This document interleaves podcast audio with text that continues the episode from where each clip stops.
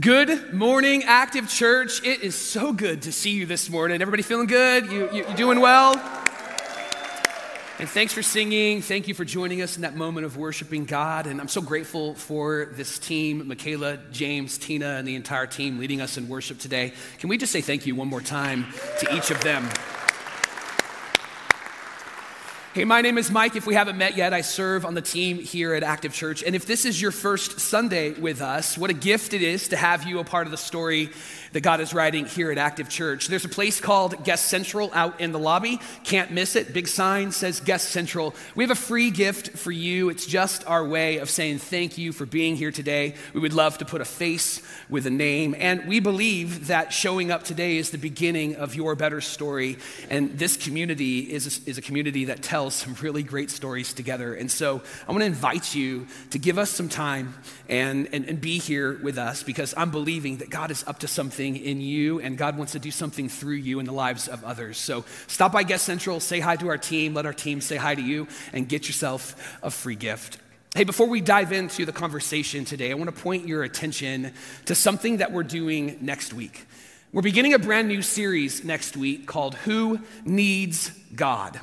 And that feels like a question. But for a lot of people in our world, a lot of people in the United States, a lot of people in California, and a lot of people in our city have turned that question into a statement. And they've said, Who, who needs God? Because for the last few years, what we've seen is a lot of people walk away from their faith and walk away from God. But here's what's interesting about stories of deconstruction, about stories of people walking away, is that almost every time they share their story about walking away, it's never about walking away from God because he's unappealing or walking away from God because he's unloving.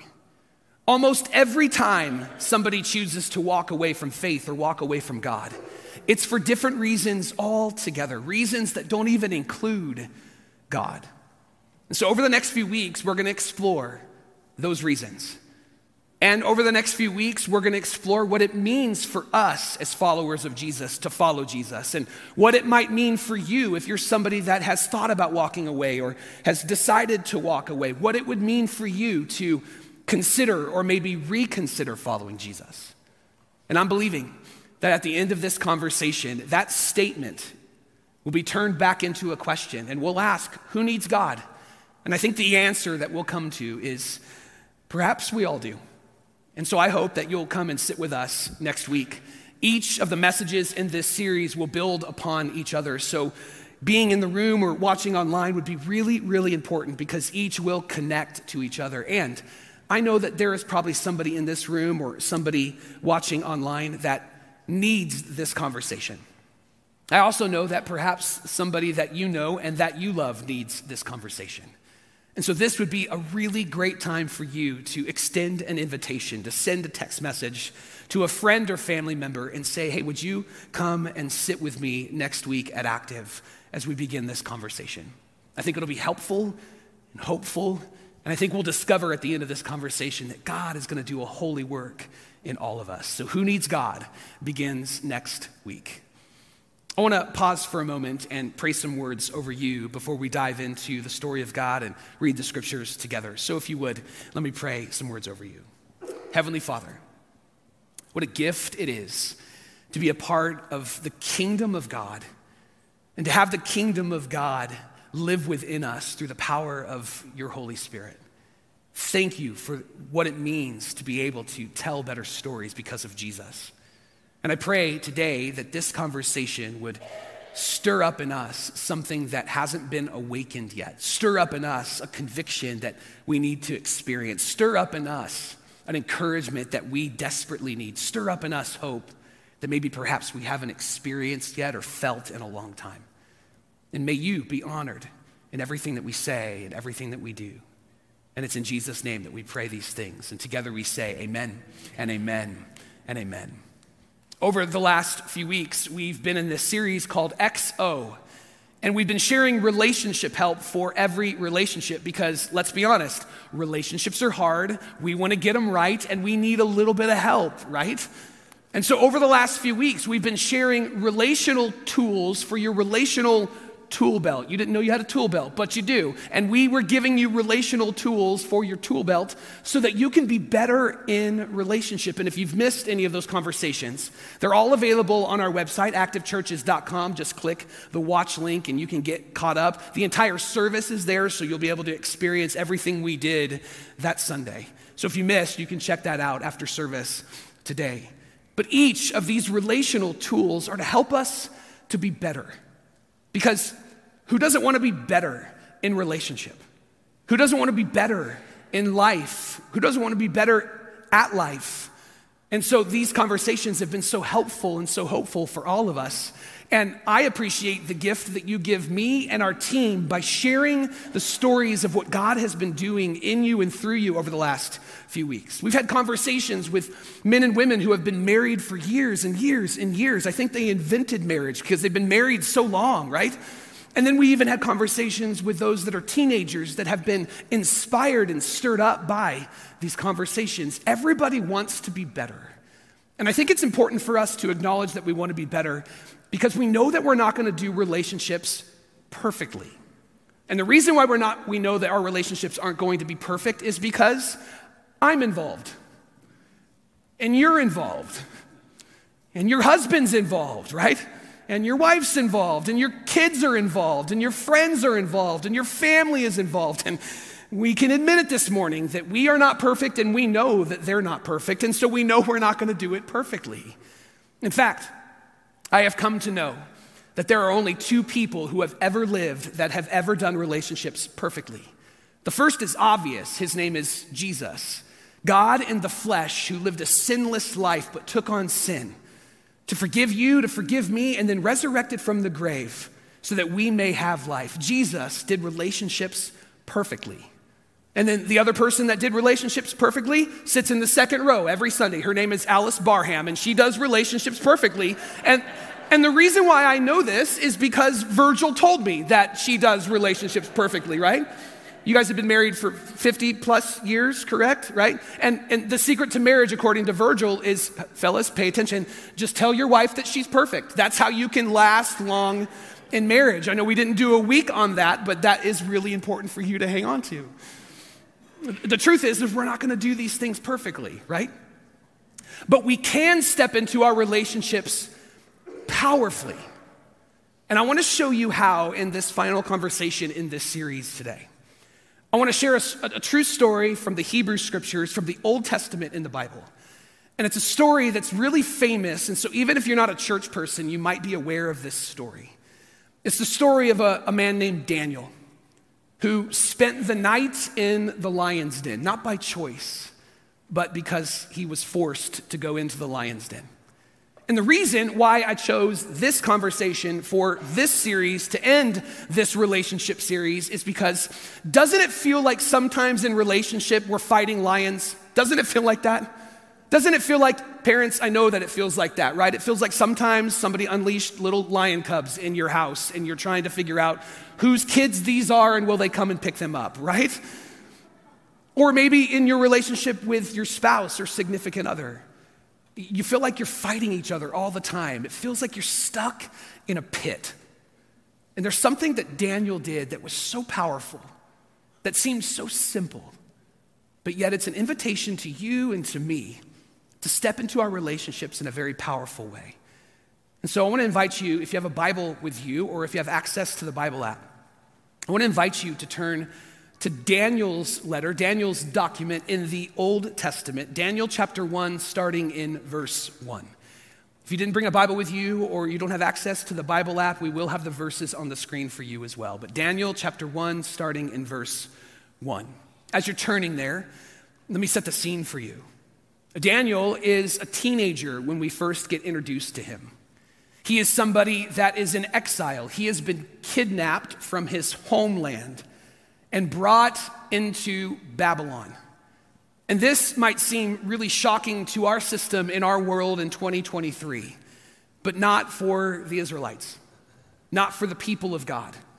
Because if you've spent any time reading through the Old Testament, what you'll find is that they often were not living in their homeland, they were living in exile. They were kidnapped and brought into a different nation. And there were a lot of different reasons for that. Each time there was a reason. But in this particular moment, Daniel's living in exile. And we know this because that's how his story gets introduced in Daniel chapter 1, verse 1. And it reads this way In the third year of the reign of Jehoiakim, king of Judah, Nebuchadnezzar, king of Babylon, came to Jerusalem and besieged it. They, they came and dominated it. And the goal was always to leave nothing, to take everything, and to take everyone. And the king ordered Ashpenaz, who is the lead official of his army and of his kingdom, to bring into the king's service some of the Israelites from the royal family and the nobility. Daniel was included in that group of people.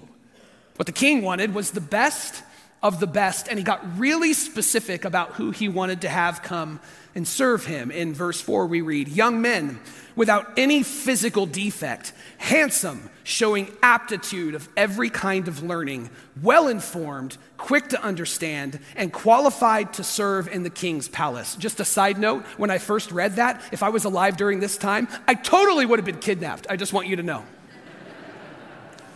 And in fact, I, I, look at some of the dudes in this room right now, and ladies, you married up. We all totally would have been kidnapped. By the way, there are some great beards at Active Church. I just want you to know. And so when you see that, acknowledge it and then move on, all right? So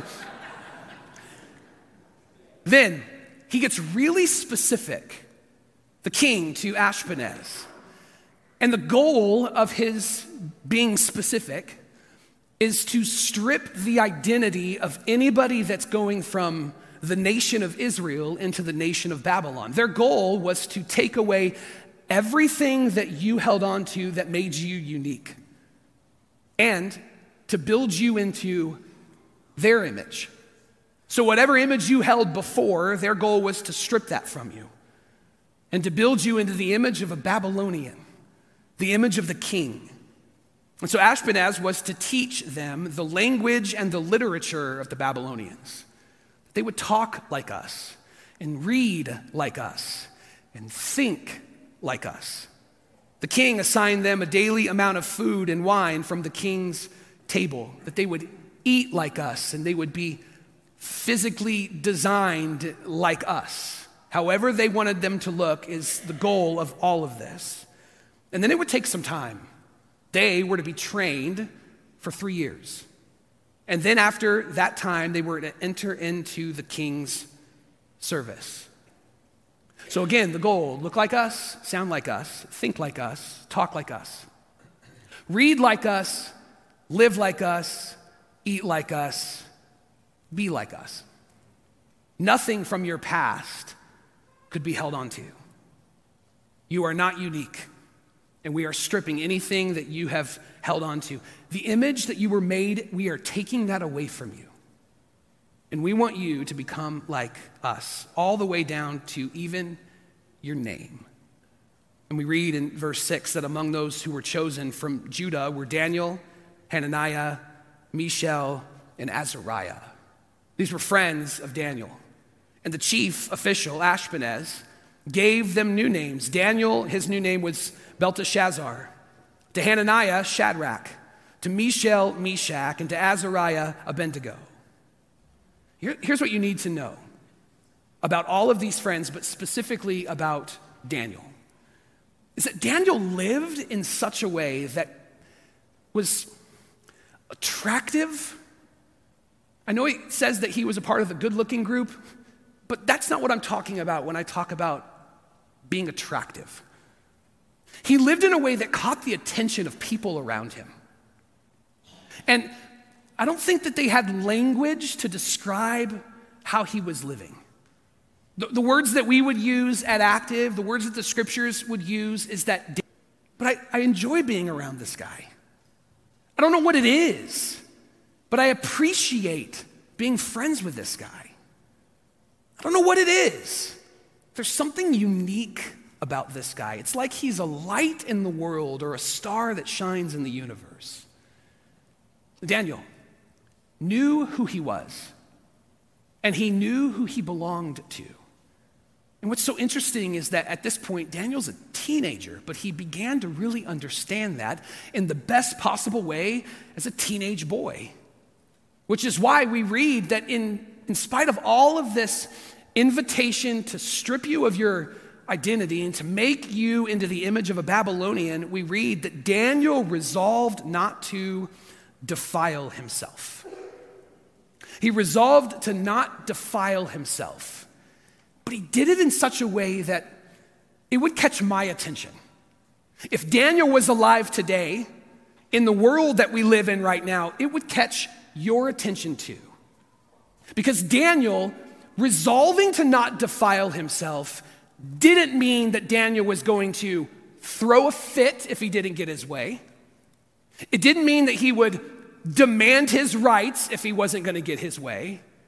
It didn't mean that he would call his senator and ask for a law to be passed if he wasn't going to get his way. You know what Daniel did? He earned the respect of those that were in charge of him because he lived in an honorable way, honored God by honoring them, even though them didn't want anything to do with what he believed. They just felt honored and respected, and in fact, they began to admire Daniel. And so when he saw that they were trying to strip his identity and strip the image of God out of him, Daniel decided that he was going to, get this, ask for permission to do the things that he had done before. Because of the way that he lived and because of the way that he spoke to people and because of the posture that he held, these leaders began to say yes. And it might have been confusing for them. Listen, I know that I have these rules that we have to place on you and place over you. But Daniel, there's just something about you and your friends that causes me to want to say yes to you.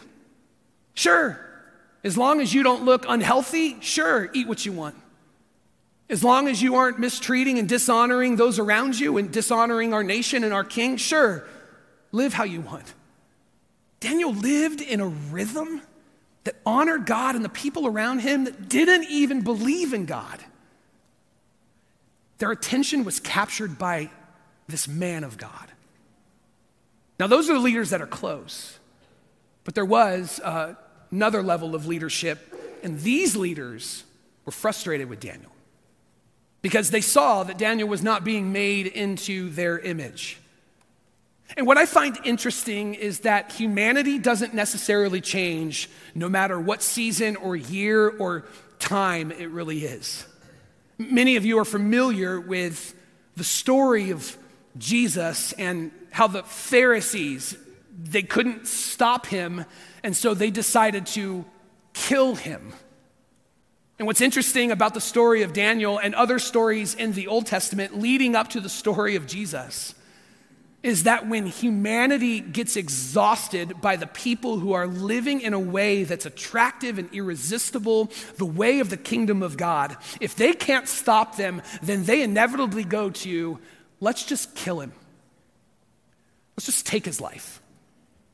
But they knew that they just couldn't kill him, so they, they got really creative. They knew Daniel was somebody that spoke with God, talked with God, honored God, and he did this regularly, intentionally. And so they created a law and came together and asked the king to sign the law. We read that the royal administrators and prefects and satraps and advisors and governors, you know that it was government because there's so many people here, right? It feels like a waste of resource, but that's a whole other conversation. And it says that they all agreed that the king should issue an edict and enforce the decree that anyone who prays to any god or human during the next 30 days, except the king, shall be thrown into the lion's den. And at the time, the king was now King Darius, and this fed his ego. And so we read that Darius put the decree into writing. But what's interesting about Darius is that he was captured and admired by who Daniel is and what Daniel does. They were friends, he respected him. And little did he know that the law that he had just signed, that he can't reverse, would be a law that would actually affect his friend who he admired. And because of this, Daniel gets arrested. And the penalty was a very, a very terrible penalty. It was a death sentence. We read in Daniel chapter 6, verse 16, that the king gave the order and they brought Daniel and threw him into the lion's den. But before he went in, there's this unique interaction that the king has with Daniel. And he says to Daniel, May your God, whom you serve continually, rescue you. I doubt that Darius has had this conversation with anybody prior to this. Anybody that's being thrown into the lion's den is not somebody that you're hoping would actually make it through the lion's den, at least up until this point. You don't have a lion's den if you're expecting people to survive. Are you with me? And so he has a conversation with Daniel before they toss him in. And he says to Daniel, I'm sorry that we're here, but there's something about you, Daniel, that has caught my attention, and I respect you. But I know that it's not just you. Like there is layers to you. You say that it's God, I'll agree with you. But what you have shown me is that you have given your life to this God. And so, my hope is that this God who you've given your life to would rescue you, would save you, that you would survive this. Knowing that nobody has survived the lion's den before this. And then we read some detail that a stone was brought and placed over the mouth of the den, and the king sealed it with his own signet ring and with the rings of his nobles, so that Daniel's situation may not be changed, meaning that if they knew the lid was taken off before it should have been taken off, they would know that somebody had broken him out or somebody had violated the law. This was something that you see all throughout the Old Testament and even in the New Testament. They sealed the tomb of Jesus for the very reason, so that they would know if somebody broke the seal and tried to steal the body. They were afraid of these things.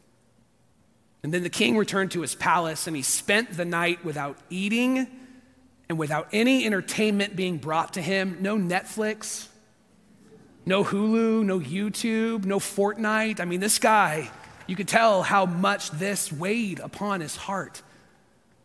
And then we read that he could not sleep. And then he does something again strangely unique. At the first light of dawn, the king got up and hurried to the lion's den, and when he came near, he called to Daniel in an anguished voice Daniel, servant of the living God, has your God, whom you serve continually, been able to rescue you from the lions? And I'm believing that again, this is the first time that he has done this. Because anybody else that they've thrown into the lion's den, he probably didn't care about. And there's a little narrative note that we'll read in just a minute that tells me that it wouldn't even have been possible for him to have a conversation with anybody that was thrown into the lion's den. Can you imagine being somebody that's standing over this pit? Somebody that you love and admire and respect, who has given you those same things back, and now he's desperately wanting to know if he made it through the night, knowing that there's a zero out of zero chance. But then we read that Daniel answers, and his first line gives you an indication of how much respect and honor he had for people that didn't see the world the way that he saw the world, that didn't believe the way that he believed. But you can see that God is leading his life and captured his heart because the first thing that he says is, May the king live forever. Not, yo, homie, you threw me in here and I'm still alive. So you best be getting a ladder or something and getting me out of here right now and I better have some good food and some Netflix, and I better have a whole lot of apologies when I come up topside, all right? Like that would be that would be me. That might be you. Uh, you're, you're probably better than me. But I would be like so upset I don't even like cats, and you made me spend the night here, right? Let alone put my life on the line. But Daniel's response is May the king live forever. My God sent his angel to shut the mouths of the lions, and they have not hurt me because I was found innocent in his sight, nor have I done anything wrong before you, your majesty. I like that Daniel just lays out some truth there. And if you know the rest of the story, you know what happens next. If you don't, the rest of the story is pretty extraordinary. They pull Daniel out, they celebrate. Then the king gathers all of the people who created this law and had him sign it, and they throw them into the lion's den. And we know that this is the first time that the king has ever spoken to somebody who has been in the lion's den and survived because we read in Daniel's letter that before the leaders even hit the ground, the lions tear them apart.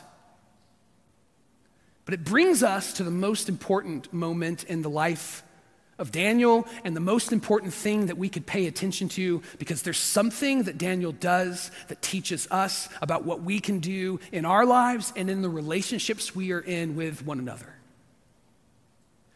And it's a question that I want to ask you. Question I want you to consider. How did Daniel survive the lion's den? And all of the good Christians in the room and online would go, Well, Pastor Mike, I've read the scriptures, and what I found, and you just read it out loud to us, is that the Lord sent an angel to shut the mouths of the lions. Do you hear me? Do I get a gold star? Are you proud of me? Right? Like we would all have that answer because it's written right there. And that would be correct. That's what happened. But how did it happen? How did Daniel make it through? And the answer is actually not found in the Lion King narrative. The Lion King, the lion, the lion's pit. I think I've said that a couple of times, and you guys were like respectful, but you can laugh when I make mistakes. It's okay. But the this lion's pit narrative is is what happened in that moment. But how did he make it through? The answer is actually found early on in Daniel, Daniel chapter 6, verse 10. Three times a day, Daniel got down on his knees and prayed, giving thanks to God, his God, just as he's done before. Friends, I want you to hear me. And if you miss everything else, that's okay, but don't miss this. Daniel's faith was not formed in the lion's den. Daniel's faith was formed long before he got to the lion's den because he bent the knee to Almighty God. Daniel didn't find out that God was faithful in the lion's den. Daniel believed that long before the lion's den because he bent the knee to Almighty God. And what we can learn from Daniel and how it impacts our relationships is very simply this that we don't need to wait until we get into the lion's den to invite God and the power of God to do what only God can do in us and through us in our relationships. Why is it? Why is it that we always wait until we're in the pit to say, God, help me?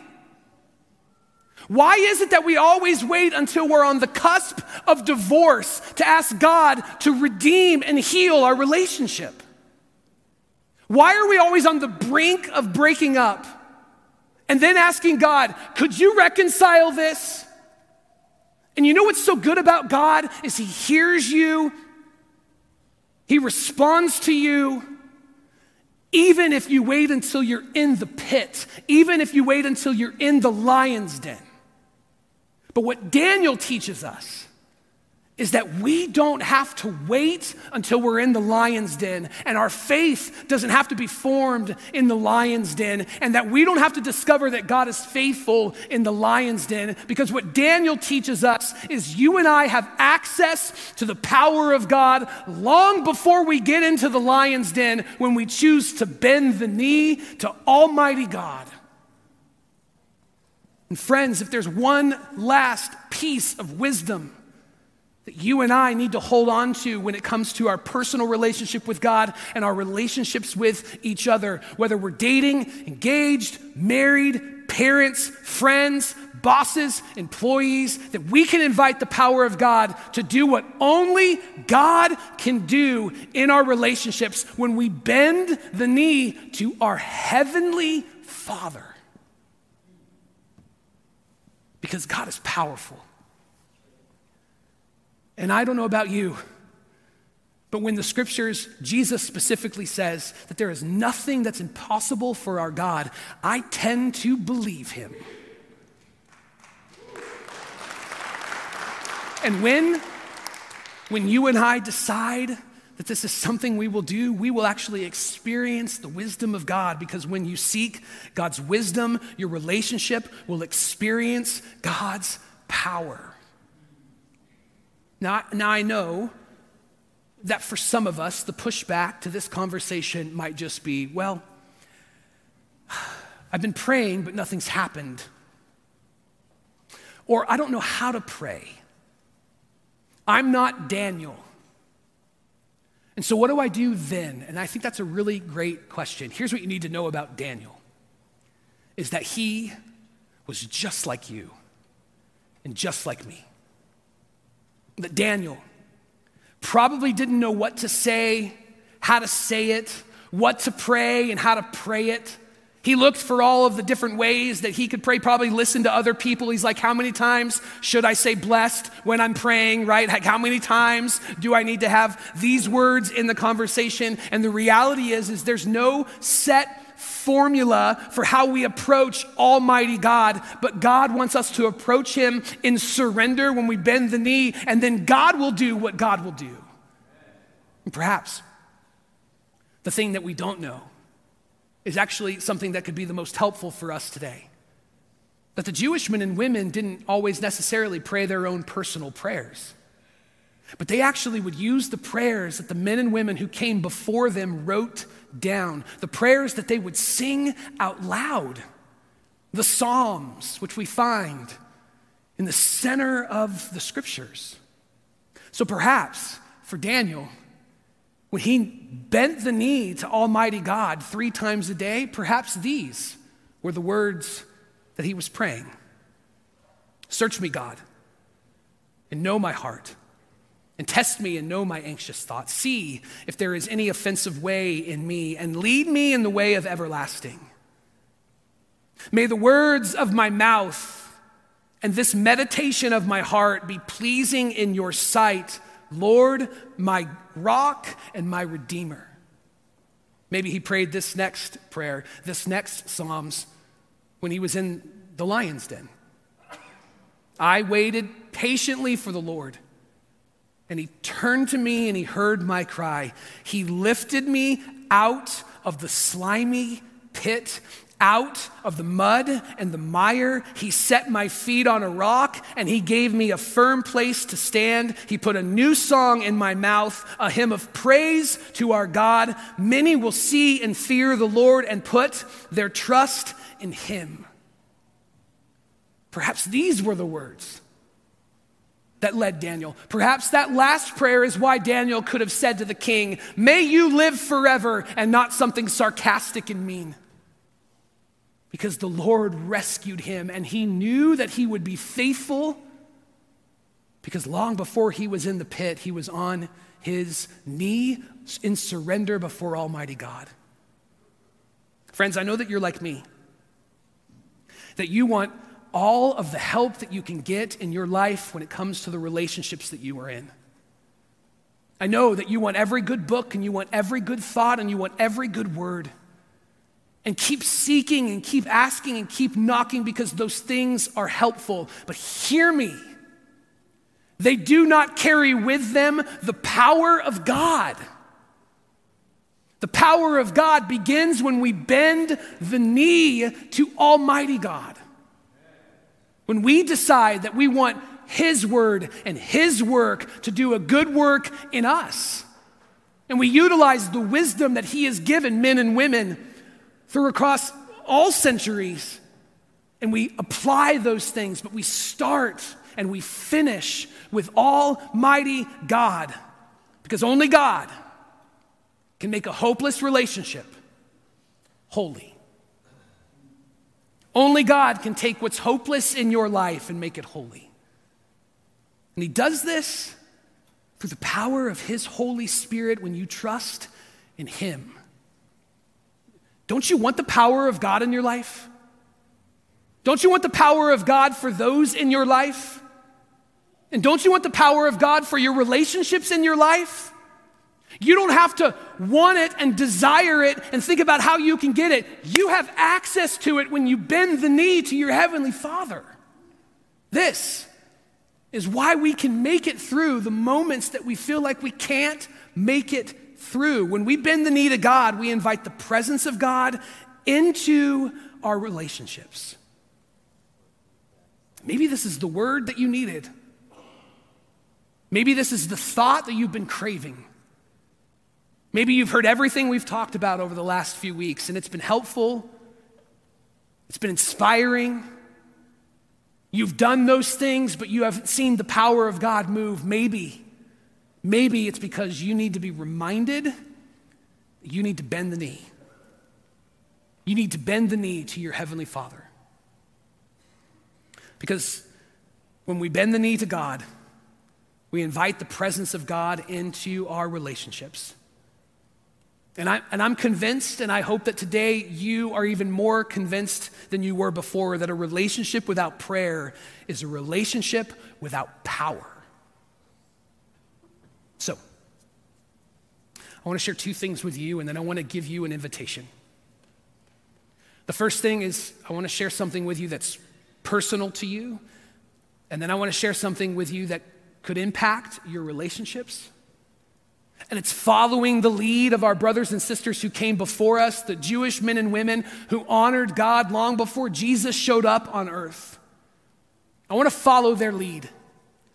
And so I want to focus on you personally for a moment. And I want to give you some words that we sung earlier that perhaps could be the best words for you to start your day and to remind you to bend the knee to your Heavenly Father. There was a song that we sang earlier today together. A, classic hymn is what it's called. And it's something that has been sung in the church for at least 100 years. And you might be familiar with it. But if you're not, imagine starting every day and finishing every day with these powerful words as your prayer All to Jesus. I surrender. All to him I freely give. I will ever love and trust him, and in his presence daily live. There's nothing magical about these words. You don't even have to say them the way that they are printed out on the screen for you. But these words, are words that can be an indication of the posture of your heart.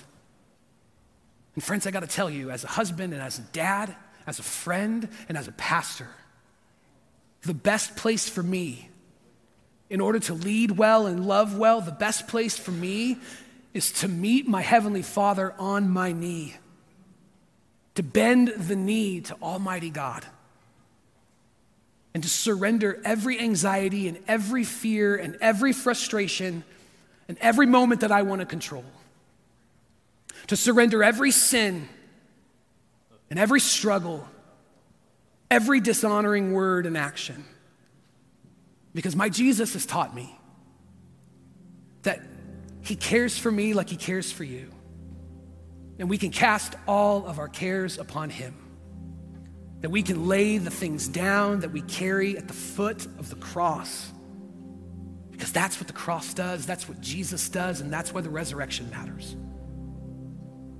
So maybe for you, this personal prayer can be something that stirs up an awakening in you to help you to be better, but not just be better because you're, you're, you have these tools in your tool belt, but because you have your Heavenly Father's power within you. And then, as you think about your relationships, married, dating, engaged, friends, parents, teenagers. Maybe, maybe the words of Habakkuk could be inspiring and challenging to you. I know that when you showed up on Sunday today, you were like, I hope Mike talks about Habakkuk. I hope that we learn about Habakkuk today. Some of you are like, Are you, are you cussing at me, Frisch? Like, what are you saying to me? Habakkuk was a prophet during the time of exile for the Israelites. And the reason why he stands head and shoulders above a lot of the other minor prophets in the scriptures is because the words of Habakkuk were words that the first church would pray when they were hopeful that the resurrection would not just stay within them, but would get to the world around them. These were the words that they would pray over their relationships and the future relationships that they would step into. I have heard all about you, Lord, and I am filled with awe by your amazing works. In this time of our deep need, help us again as you did in years gone by. God, would you do today what you've done yesterday? God, would you heal today like you healed yesterday? God, would you redeem, renew, and restore like you redeemed and you renewed and you restored yesterday? Can you imagine praying both of these prayers? God, I surrender all. God, would you do what only you can do in me and through me? Friends, this is what happens when we bend the knee. This is what happens when we tap into the power that only God can bring.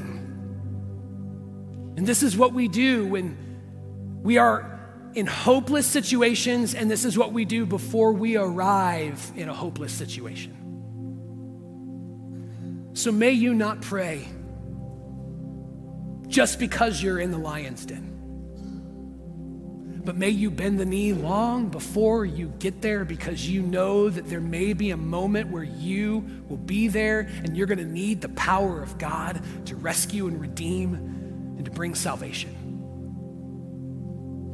May you not pray because things are hard and heavy, but may you pray because you are loved by your Heavenly Father and that you need your Heavenly Father's power to do what only God can do in you and through you.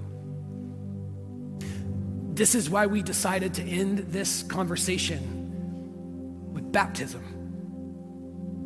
Because what baptism is an indication of is that we have bent to the knee to our Heavenly Father in a relationship with Jesus Christ. That we're not announcing that we're perfect. We already know that we're not. It's Jesus and Alice. They're the only perfect people that we know, right? But perhaps we can actually take a new direction. Perhaps we can do things better because we have the power of God in us. And perhaps this is something that we shouldn't keep silent or quiet or private. That perhaps when Jesus said, If you acknowledge me before men, I will acknowledge you before my Father in heaven, perhaps he meant that. And so, why, why wait to acknowledge Jesus as Lord publicly? Why wait to live in surrender tomorrow when you can do it today?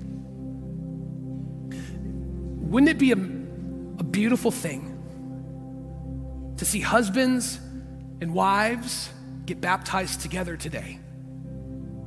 Not just because they're in the lion's den, but because they want to fight together for something better when they arrive in the lion's den. Wouldn't it be beautiful if we saw moms and dads and their kids get baptized today? If your kids are old enough and understand this decision, the reality of their sin and Jesus on the cross and through the resurrection, then I would say that they're ready. If they're not young, eh, old enough and they don't quite understand it, then next week, child dedications would be the perfect time for you to stand here and have the church pray over you. And then when your kids are ready and they understand this, and it's not because you asked them, it's because they actually grab a hold of it, then we get them baptized. But maybe perhaps they're ready. And maybe today your whole family gets baptized. Maybe friends get baptized because they've been working on reconciling and they just haven't had the power to do it. And maybe today they choose to do it together by choosing to bend the knee to Almighty God. Today, I want to invite you to do something that would indicate that there is something, someone, God's power that's stirring within you. So, what I want to do is, I want to pray some words over you. As I pray, if you're a leader that's going to be helping with baptisms, you're invited to move. For those planning on getting baptized, if you'll just remain seated for a moment, and then when we're done praying, I'll invite you to stand and we'll give you an invitation to get baptized.